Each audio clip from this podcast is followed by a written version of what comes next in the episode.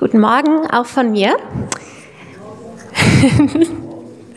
ähm, ich beginne mal mit ein paar Worten zu meiner Person für alle, die mich noch nicht in Klammern so gut kennen.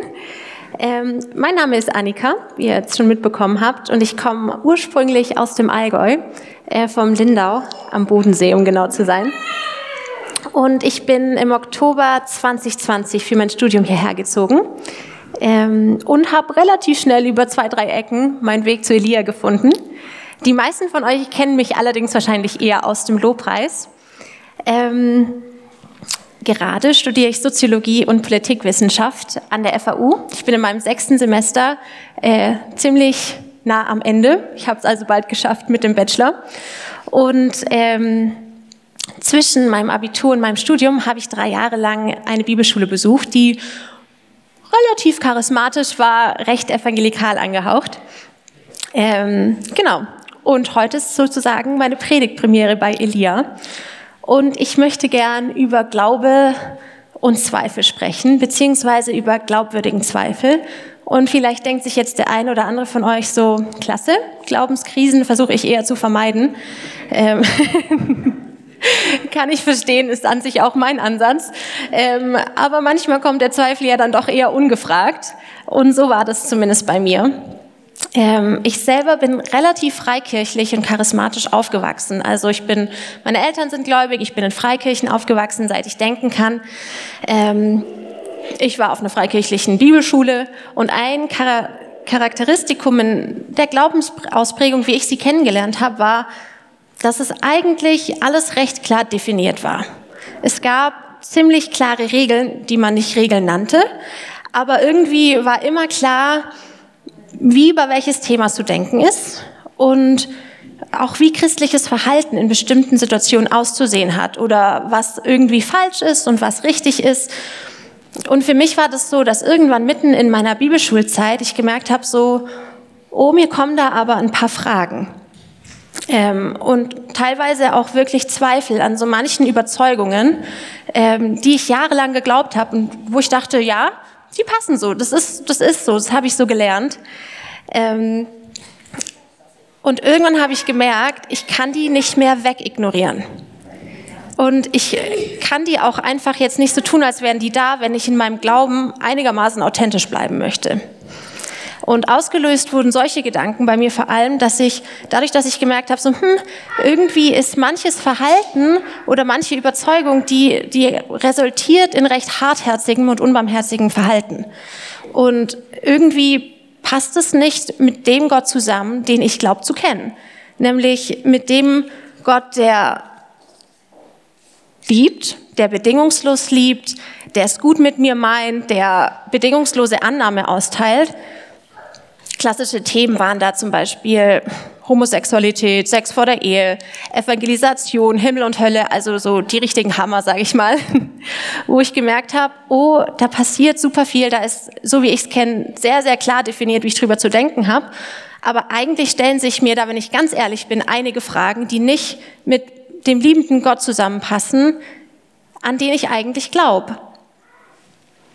Und dann haben sich einfach verschiedene Fragen gestellt. Zum Beispiel, ist das denn wirklich Gott? Sieht so bedingungslose Annahme aus? Sieht so bedingungslose Liebe aus? Und warum glaube ich eigentlich, was ich glaube? Glaube ich das einfach nur, weil ich das 20 Jahre lang gehört habe, weil ich darin aufgewachsen bin, oder glaube ich das, weil ich das wirklich zu meiner Überzeugung gemacht habe? Und bist das wirklich du, Gott? Siehst du wirklich so aus? Oder wie bist du eigentlich? Also kurz, ich hatte an so einigen Stellen Fragen und Zweifel. Und obwohl ich auch nicht sagen würde, dass mich, dass ich dann dachte, oh, ich glaube gar nicht mehr oder mein Glaube ist in Gefahr oder ich stelle gerade mein komplettes Glaubenskonstrukt in Frage oder ich stelle in Frage, dass es Gott gibt, hat sich das doch irgendwie falsch und ein bisschen komisch angefühlt, in einem Glauben zu hadern, von dem ich eigentlich überzeugt war, dass der relativ standfest ist. Und auf einmal zu merken, oh, vielleicht ist das doch gar nicht so, wie ich dachte. Und trotzdem wusste ich tief in mir, ich glaube an Gott. Irgendwie, er ist da, da war ich mir sicher. Und gleichzeitig hat sich Gott aber auch ein bisschen weiter weg angefühlt. Irgendwie distanziert. Und irgendwo war ich mir auch nicht mehr so 100% sicher, ob das alles so richtig ist, weil es sich ja doch einfach meistens eher unbequem anfühlt. Als Martin mich also gefragt hat, ob ich predigen möchte oder worüber ich gern sprechen möchte, dachte ich mir, eigentlich Glaube und Zweifel. Weil das ist was, was ich selber auch erlebt habe. Und irgendwie kommt der Zweifel im christlichen Glauben nicht so gut davon. Und manchmal hat man sogar das Gefühl, dass er mit dem Glauben schon fast überhaupt nicht zusammenpasst. Oder eigentlich das Gegenteil von Glauben ist, fast schon Unglaube. Und so richtig gerne spricht man nicht darüber. Und trotzdem bin ich eigentlich überzeugt, dass die meisten von uns den Zweifel in irgendeiner Form kennen und dass auch die Bibel ihn kennt und dass er zum Glauben dazugehört. Ich habe also beschlossen, dass ich äh, die Predigt ja nutzen könnte, um auch mal zu schauen, was denn die Bibel so zu Zweifel zu bieten hat. Und ich kann euch schon mal sagen, Zweifel, Unglaube ist ein Fass ohne Boden. Ähm, eine Quelle, die ich gelesen hatte, hat erstmal auf 40 Seiten das Wort Glaube definiert. Mache ich heute nicht. Ähm, ich möchte mir mit euch viel mehr anschauen, ist Zweifel eigentlich Unglaube, beziehungsweise ist Zweifel wirklich so unvereinbar mit Glaube, wie es sich manchmal anfühlt? ähm, was sagt denn die Bibel eigentlich zum Zweifel? Oder welchen Umgang zeigt mir die Bibel damit? Und obwohl die Bibel keine expliziten Aussagen über Zweifeln oder den Zweifel macht, ist er doch und vor allem im Neuen Testament ziemlich präsent. Die Jünger zweifeln eigentlich bis in die Schlussszene des Matthäusevangeliums daran, ähm, ob es wirklich Jesus ist, den sie jetzt sehen. Petrus zweifelt, und ohne einen handfesten Beweis will Thomas gar nicht erst glauben. Das Neue Testament weiß also, was Zweifel sind. Und zu Beginn möchte ich dafür ganz kurz begrifflich erstmal schauen, welche griechischen Wörter verwendet denn das Neue Testament und wie werden die übersetzt? Was beschreiben uns die Wörter denn eigentlich? Und dann möchte ich zwei Bibelstellen anschauen, die äh, zwei ziemlich ähm, aussagekräftige Porträts von Zweifeln zeichnen. Okay, wir beginnen mit dem Zweifel. Und begrifflich lassen sich drei Worte ausmachen im Neuen Testament.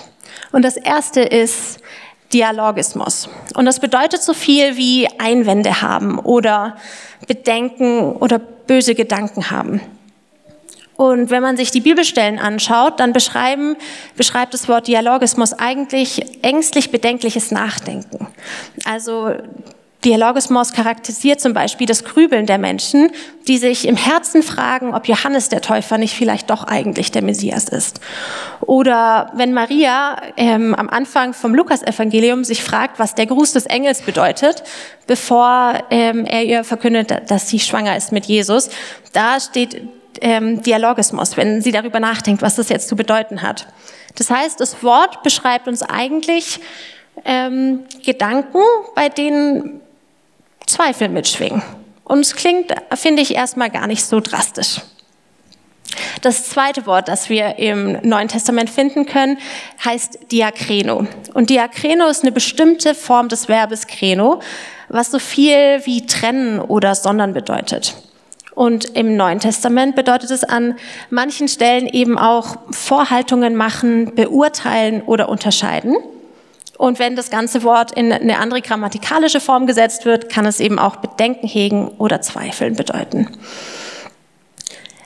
Bei dem Wort, wenn wir das im Neuen Testament finden, geht es meistens immer um einen inneren Prozess eines Menschen. Und ich finde, das macht für mich auch im Kontext des Zweifelns ziemlich viel Sinn. Denn wenn ich zweifle, dann rumort es in mir. Ähm, ein Zweifler oder eine Zweiflerin, die diskutiert mit sich selber.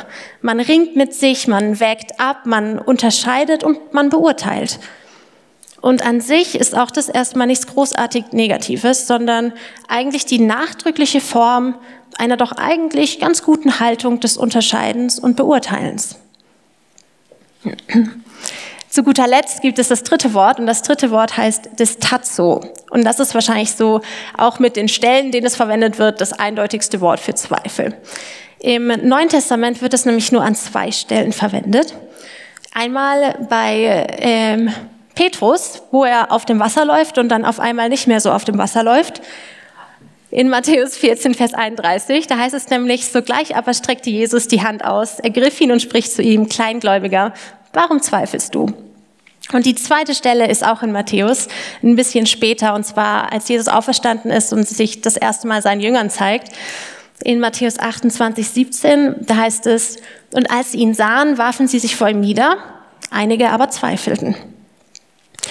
Das Wort selber setzt sich aus zwei Wörtern zusammen, und zwar zwei, die, und Stand, Stazzo, und bezeichnet damit eigentlich eine Unmöglichkeit. Und zwar das Vorhaben, zwei Dinge gleichzeitig zu tun oder nach zwei Richtungen, zwei Richtungen gleichzeitig gehen zu wollen. Und ich finde, das beschreibt eigentlich auch schon wieder ziemlich akkurat, wie sich Zweifel anfühlen, weil Zweifel bedeutet so viel wie von zwei Dingen bedrängt zu sein, von zwei Meinungen herausgefordert zu sein oder von zwei Sichtweisen bestimmt zu werden. Ich finde auch, dass Distanzo, der Klang erinnert auch so ein bisschen an das Wort Distanz. Und ich finde auch, das ist was, was Zweifel macht. Der Zweifel lässt mich einen Schritt zurücktreten und erstmal auf Distanz gehen. Und äußerlich muss man das vielleicht auch gar nicht merken, aber es geht ja um die innere Bewegung. Es geht ja um das, was in meinem Herzen und meinem Kopf passiert. Und das sind eben die Orte des Zweifelns. Der Zweifel passiert da und setzt dort an, wo Entscheidungen gefällt werden und Überzeugungen gebildet werden. Und persönlich kann ich gerade dieses Gefühl sehr gut nachempfinden. Gerade als ich gemerkt habe, so, oh, ich hinterfrage gerade richtig, richtig viele Überzeugungen, die ich eigentlich für sehr standhaft und wahr gehalten habe, hat sich das oft wirklich angefühlt, als würde ich auf Distanz gehen, als würde ich einen Schritt zurückgehen. Und seltsamerweise wusste ich, okay, Gott ist schon da, aber ich, ich muss mal kurz einen Schritt zurücktreten. Es war, als müsste ich so sagen, Gott, ich muss mal kurz einen Schritt zurück und mir ein anderes Bild von dir machen. Ich muss dich kurz von ein bisschen weiter weg betrachten. Das Neue Testament erklärt nicht theoretisch oder abstrakt, was Zweifel sind oder wie wir jetzt am besten mit denen umgehen, sondern erzählt Geschichten. Das Neue Testament erzählt Geschichten von Personen, die zweifeln. Und ich glaube, wenn wir die anschauen, dann lernen wir ein bisschen was über das Wesen und die Bedeutung des Zweifels. Und ich möchte heute dem Zweifel zwei Gesichter geben. Und einmal das Gesicht von Petrus und einmal das von Thomas. Ich fange mit Petrus an und ich habe das genannt Petrus, der als Glaubender versinkt. Ich komme da später noch drauf. Und ich möchte mir mit euch auf jeden Fall jetzt erstmal die Geschichte anschauen, von seinem abenteuerlichen Gang auf dem Wasser zu Jesus. Und wir lesen die zusammen. Die steht in Matthäus 14, 22 bis 33. Gleich darauf nötigte Jesus seine Jünger ins Boot zu steigen und, das, und an das gegenüberliegende Ufer vorauszufahren. Er wollte inzwischen die Leute nach Hause schicken. Nachdem er sich von der Menge verabschiedet hatte, stieg er auf den Berg, um ungestört beten zu können. Beim Einbruch der Dunkelheit war Jesus allein zu Land. Das Boot war schon mitten auf dem See und hatte schwer mit den Wellen zu kämpfen, weil ein starker Gegenwind aufgekommen war. Im letzten Viertel der Nacht kam er dann zu ihnen. Er ging über den See. Als die Jünger ihn auf dem Wasser gehen sahen, schrien sie vor Entsetzen auf, es ist ein Gespenst.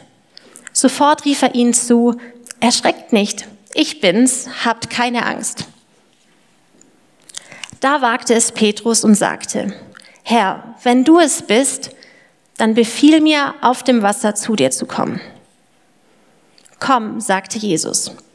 Da stieg Petrus aus dem Boot und ging auf dem Wasser auf Jesus zu.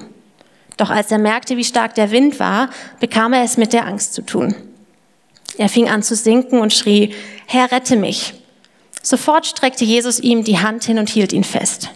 Du Kleingläubiger, sagte er, warum hast du gezweifelt? Als sie ins Boot gestiegen waren, legte sich der Wind, und alle, die im Boot waren, warfen sich vor ihm nieder. Du bist wirklich Gottes Sohn, sagten sie. Die Erzählung vom Seewandel Jesu und vom Gang Petrus über das Wasser steht ziemlich in der Mitte des Matthäusevangeliums und lässt sich auch ein bisschen als Zwischenbilanz verstehen, denn sie gibt Antwort auf die Frage, wer Jesus ist und wie es ist, ein Jünger zu sein. Alles kreist sich um die Identität Jesu. Am Anfang meinen die Jünger nämlich ein Gespenst zu sehen und Jesus offenbart sich ihnen erstmal mit den Worten, ich bin's. Und die Geschichte oder die Erzählung endet und mündet in dem Bekenntnis, das zugleich auch eine ziemlich prägnante Antwort auf die Frage nach dem Wesen Jesus enthält. Denn du bist wirklich Gottes Sohn. Und bezüglich dem Zweifel habe ich einige interessante Stellen gefunden, wie ich finde. Und anfangen möchte ich mit der Aufforderung Petrus an Jesus. Er sagt nämlich, Herr, wenn du es bist, dann befiehl mir, auf dem Wasser zu dir zu kommen. Ausrufezeichen. Die Bitte von Petrus ist hier keine Nagelprobe. Er will nicht durch seinen Gang aufs Wasser testen, ob es wirklich Jesus ist, so nach dem Motto, jetzt probieren wir das aus und wenn es klappt, dann weiß ich, dass es schon der Jesus ist, den ich kenne. Vielmehr weiß er, dass er den Schritt aufs Wasser wagen kann, weil es Jesus ist. Und trotzdem ist es eine ziemlich spannende Bitte, weil er fordert Jesus mit einem Imperativ zu einem Imperativ auf. Das heißt, er befiehlt Jesus, dass er ihm doch befehlen möge, aufs Wasser zu gehen. Petrus wagt hier nichts, ohne sich vorher der Zusage Jesus zu versichern. Er muss das Wort komm hören und erst dann traut er sich, den Schritt aufs Wasser zu wagen. Und die Erzählung beschreibt, wie Jesus aussteigt und tatsächlich Halt findet, wie er tatsächlich übers Wasser geht. Er geht auf Jesus zu und kommt sogar zu ihm und erst dann bemerkt er den starken Wind und beginnt zu sinken. Und ich finde, hier ist die Reihenfolge ziemlich entscheidend, denn sie macht uns eine Sache ziemlich klar. Petrus versinkt als Glaubender. Petrus sinkt als jemand, der sich auf den Weg gemacht hat und bereits Erfolg hatte. Er ist ja schon Schritte auf dem Wasser gegangen. Erst unterwegs bekommt er es mit der Angst zu tun. Er spürt den Wind und dann beginnt er zu sinken und ruft um Hilfe. Und auch da finde ich so schön, weil Jesus sofort da ist. Noch bevor Jesus mit Petrus spricht und ihn ein bisschen tadelt, streckt er die Hand aus und zieht ihm aus dem Wasser. Welches Bild des Zweifels malt uns die Geschichte also? Und ich finde, erstmal zeigt uns die Geschichte, dass Zweifel Teil des Glaubens sind und dass Zweifel Teil der Glaubensreise sind. Und damit erstmal nicht Zweifel und Glaube erstmal keine unvereinbaren Gegensätze sind. Denn Petrus fehlt der Glaube nicht generell. Er bricht als Glaubender auf und er gerät als Glaubender in die Krise. Die Abfolge in der Geschichte zeigt uns, dass auch der nachfolgende Jünger nicht vor Zweifeln gefeit ist. Vielmehr sogar zu zweifeln bedeutet irgendwo zu glauben, beziehungsweise der Zweifel setzt den Glauben voraus. Ich, wenn ich nicht mal an Gott glaube, dann werde ich da auch nicht wirklich zu Zweifeln kommen. Dann wird mich das nicht sehr tangieren. Aber sobald die Option besteht oder vielleicht auch nur der Wunsch, dass es da was gibt, dass es da einen Gott gibt, der es gut mit mir meint, kann es sein oder wird es sehr wahrscheinlich sein, dass man irgendwann den ein oder anderen Zweifel bekommt und sich Gedanken macht, weil man natürlich wissen möchte, ob das stimmt und ob das richtig so ist und so fest ist. Zweifel und Glaube sind also keine Gegensätze. Und der Zweifel ist eine Erfahrung und eine Wirklichkeit auf dem Glaubensweg und ein integraler Bestandteil von Petrus Glaubensbiografie. Und darüber hinaus zeigt die Erzählung auch, dass der Zweifel kein Ort der Gottesferne ist. Zweifel ist kein Unglaube und es mag sich im Zweifeln vielleicht so anfühlen, als sei der Glaube etwas kleiner oder etwas wankelmütiger, als seien meine Schritte vielleicht nicht ganz so sicher oder weniger zielstrebig. Und subjektiv fühlt sich das wahrscheinlich sehr oft so an, aber auch in der Erzählung zeigt es uns, dass Jesus sehr, sehr nah da ist. Er war ein Hilferuf entfernt. Seine tatkräftige Hand ist sofort da gewesen und eigentlich kommen sich Petrus und Jesus in der gesamten Erzählung nie wieder so nah wie in dem Moment.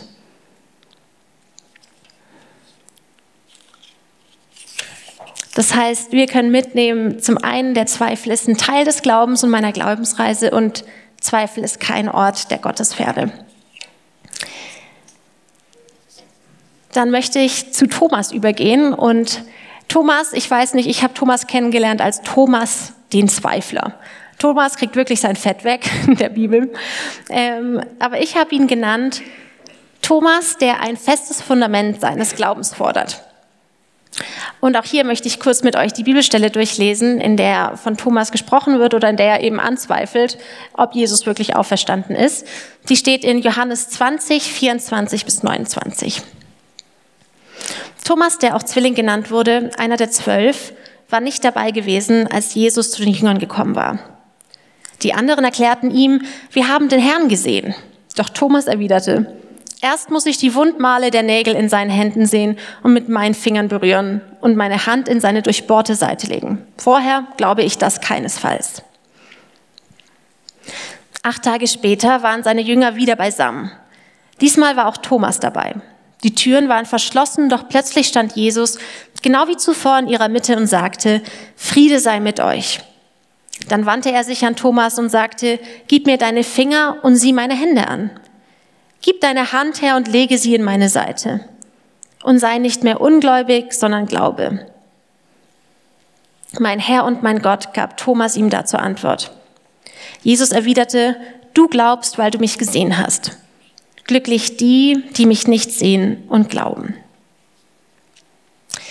Die Begegnung zwischen Jesus und Thomas beschließt die Reihe der Ostererzählungen in Jerusalem und ist ziemlich eng mit der Erscheinung Jesu vor allen Jüngern verbunden. Aber Thomas war da nicht dabei. Die anderen Jünger berichten ihm von der Geschichte und er ist selber kein Augenzeuge, sondern auf die mündliche Verkündigung angewiesen. Er hört nur von Ostern, hat es aber nicht selber gesehen. Damit repräsentiert Thomas nicht nur die ursprünglichen Adressaten des Johannesevangeliums, sondern letztlich alle Leserinnen. Und das ist etwas, was wir alle mit Thomas gemeinsam haben. Thomas Glaube und auch unser Glaube muss ohne einen direkten oder handgreiflichen Beweis auskommen. Und hier ist Thomas im Vergleich zu den anderen Jüngern in einer sehr individuellen Situation, weil er war nicht dabei. Alle anderen Jünger haben Jesus gesehen und sind ihm begegnet und Thomas nicht.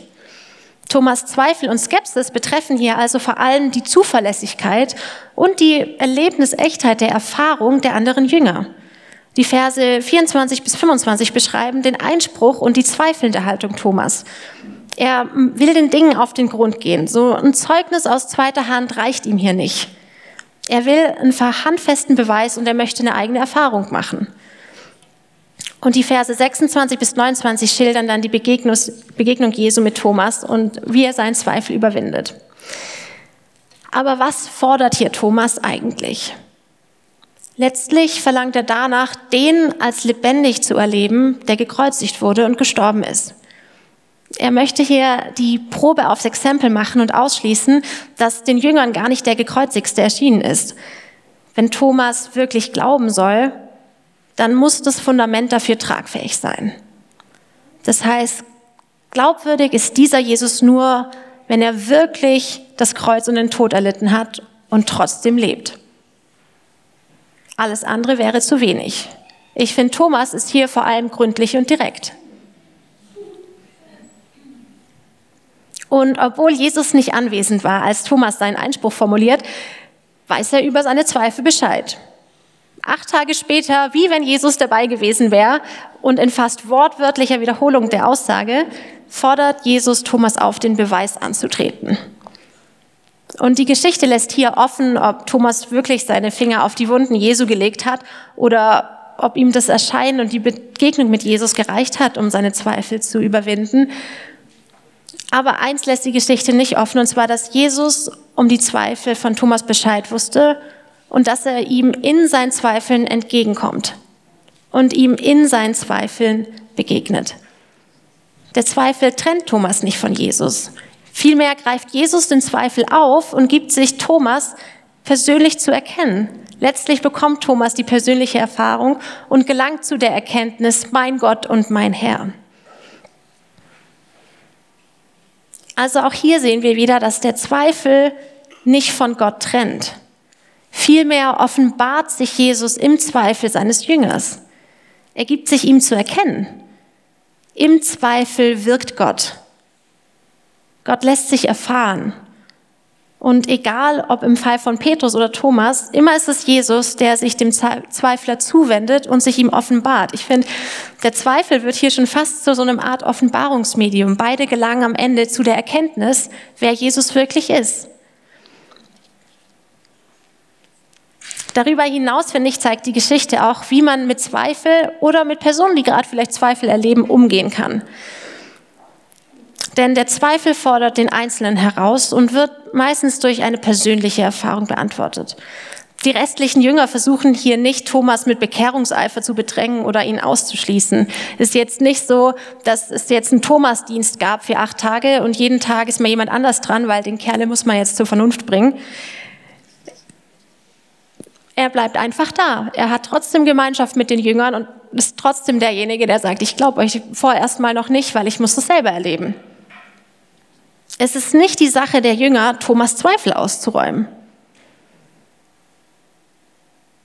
Was jemandem hilft mit Zweifel, sind Gefährten und keine Schulmeister.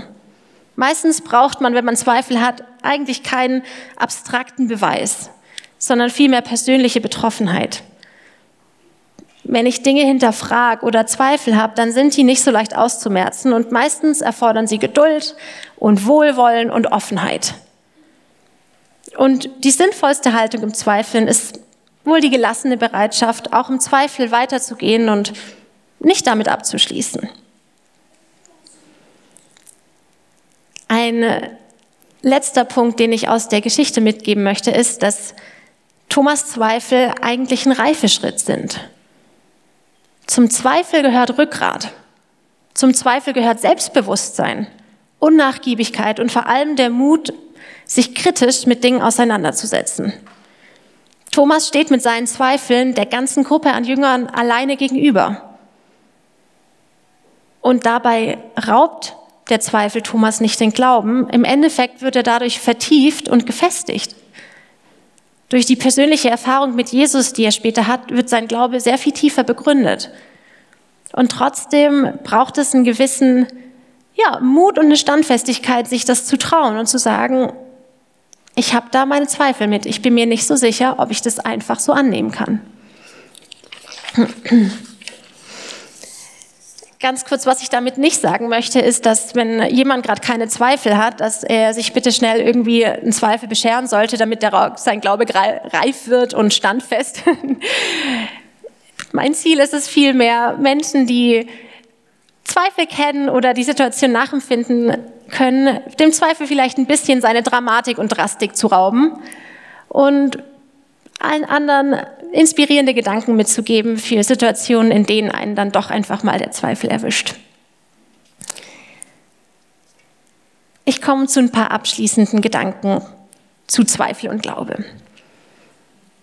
Erstens denke ich, dass Zweifel kein Unkraut ist. Ich finde, Zweifel ist vielmehr wie ein Düngemittel, damit der Glaube reif, überlegt und standfest wird, damit der Glaube authentisch bleibt.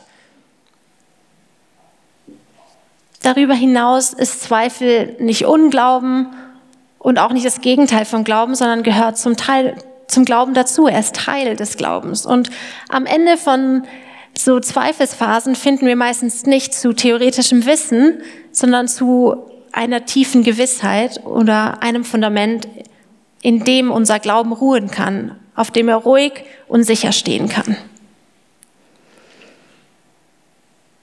Ich finde, Zweifel bewahrt den Glauben aber auch davor, zur Ideologie zu verkommen.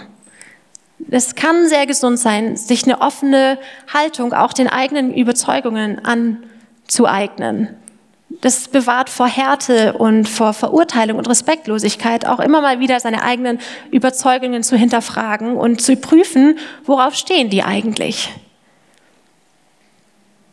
Und schließlich macht der Zweifel deutlich, dass Glaube, wie die Biografie jedes Menschen, nichts Statisches oder Abgeschlossenes ist, sondern auch der Glaube wächst und sich verändert bleibt noch eine kurze Frage zum Schluss, und zwar, was machen wir denn jetzt genau, wenn wir zweifeln? Aus meiner Erfahrung und auch in Einklang mit der Geschichte und den Bibelstellen, die wir gerade gelesen haben, würde ich sagen, erstmal keine Panik. Mir hat es sehr geholfen, mir vor Augen zu halten, dass Gott da ist und dass er mir nicht böse ist. Dass er meine Gedanken wahrscheinlich gerade sehr viel besser versteht als ich selber. Und dass Zweifel in Ordnung sind. Zweifel gehören dazu. Ich habe mir bewusst gemacht, dass Zweifel mich eigentlich auffordern, gründlich zu sein und ehrlich zu sein. Und ich denke, das ist auch mit die beste Haltung im Zweifel. Aushalten ehrlich und echt sein mit mir und vor Gott. Das ist, finde ich, Zweifel ist auch eine sehr relationale Sache, fast wie der Glaube. Glaube heißt Vertrauen. Und Vertrauen beschreibt eine reflexive Beziehung. Das heißt, ich habe eine Person, die vertraut und eine andere Person, die sich als vertrauenswürdig erweist. Und für mich war es so, als würde ich in meinem Zweifel sagen, Gott, ich brauche gerade, dass du dich mir als vertrauenswürdig erweist. Ich bin skeptisch, aber ich bin da und ich bin offen. Als dritten Punkt möchte ich euch mitgeben, keine Angst vor Veränderung. Meine Glaubensbeziehung zu Gott hat sich in den letzten drei Jahren wirklich maßgeblich verändert. Und am Anfang war mein Denken noch so, ist es gerade richtig? Ist das falsch?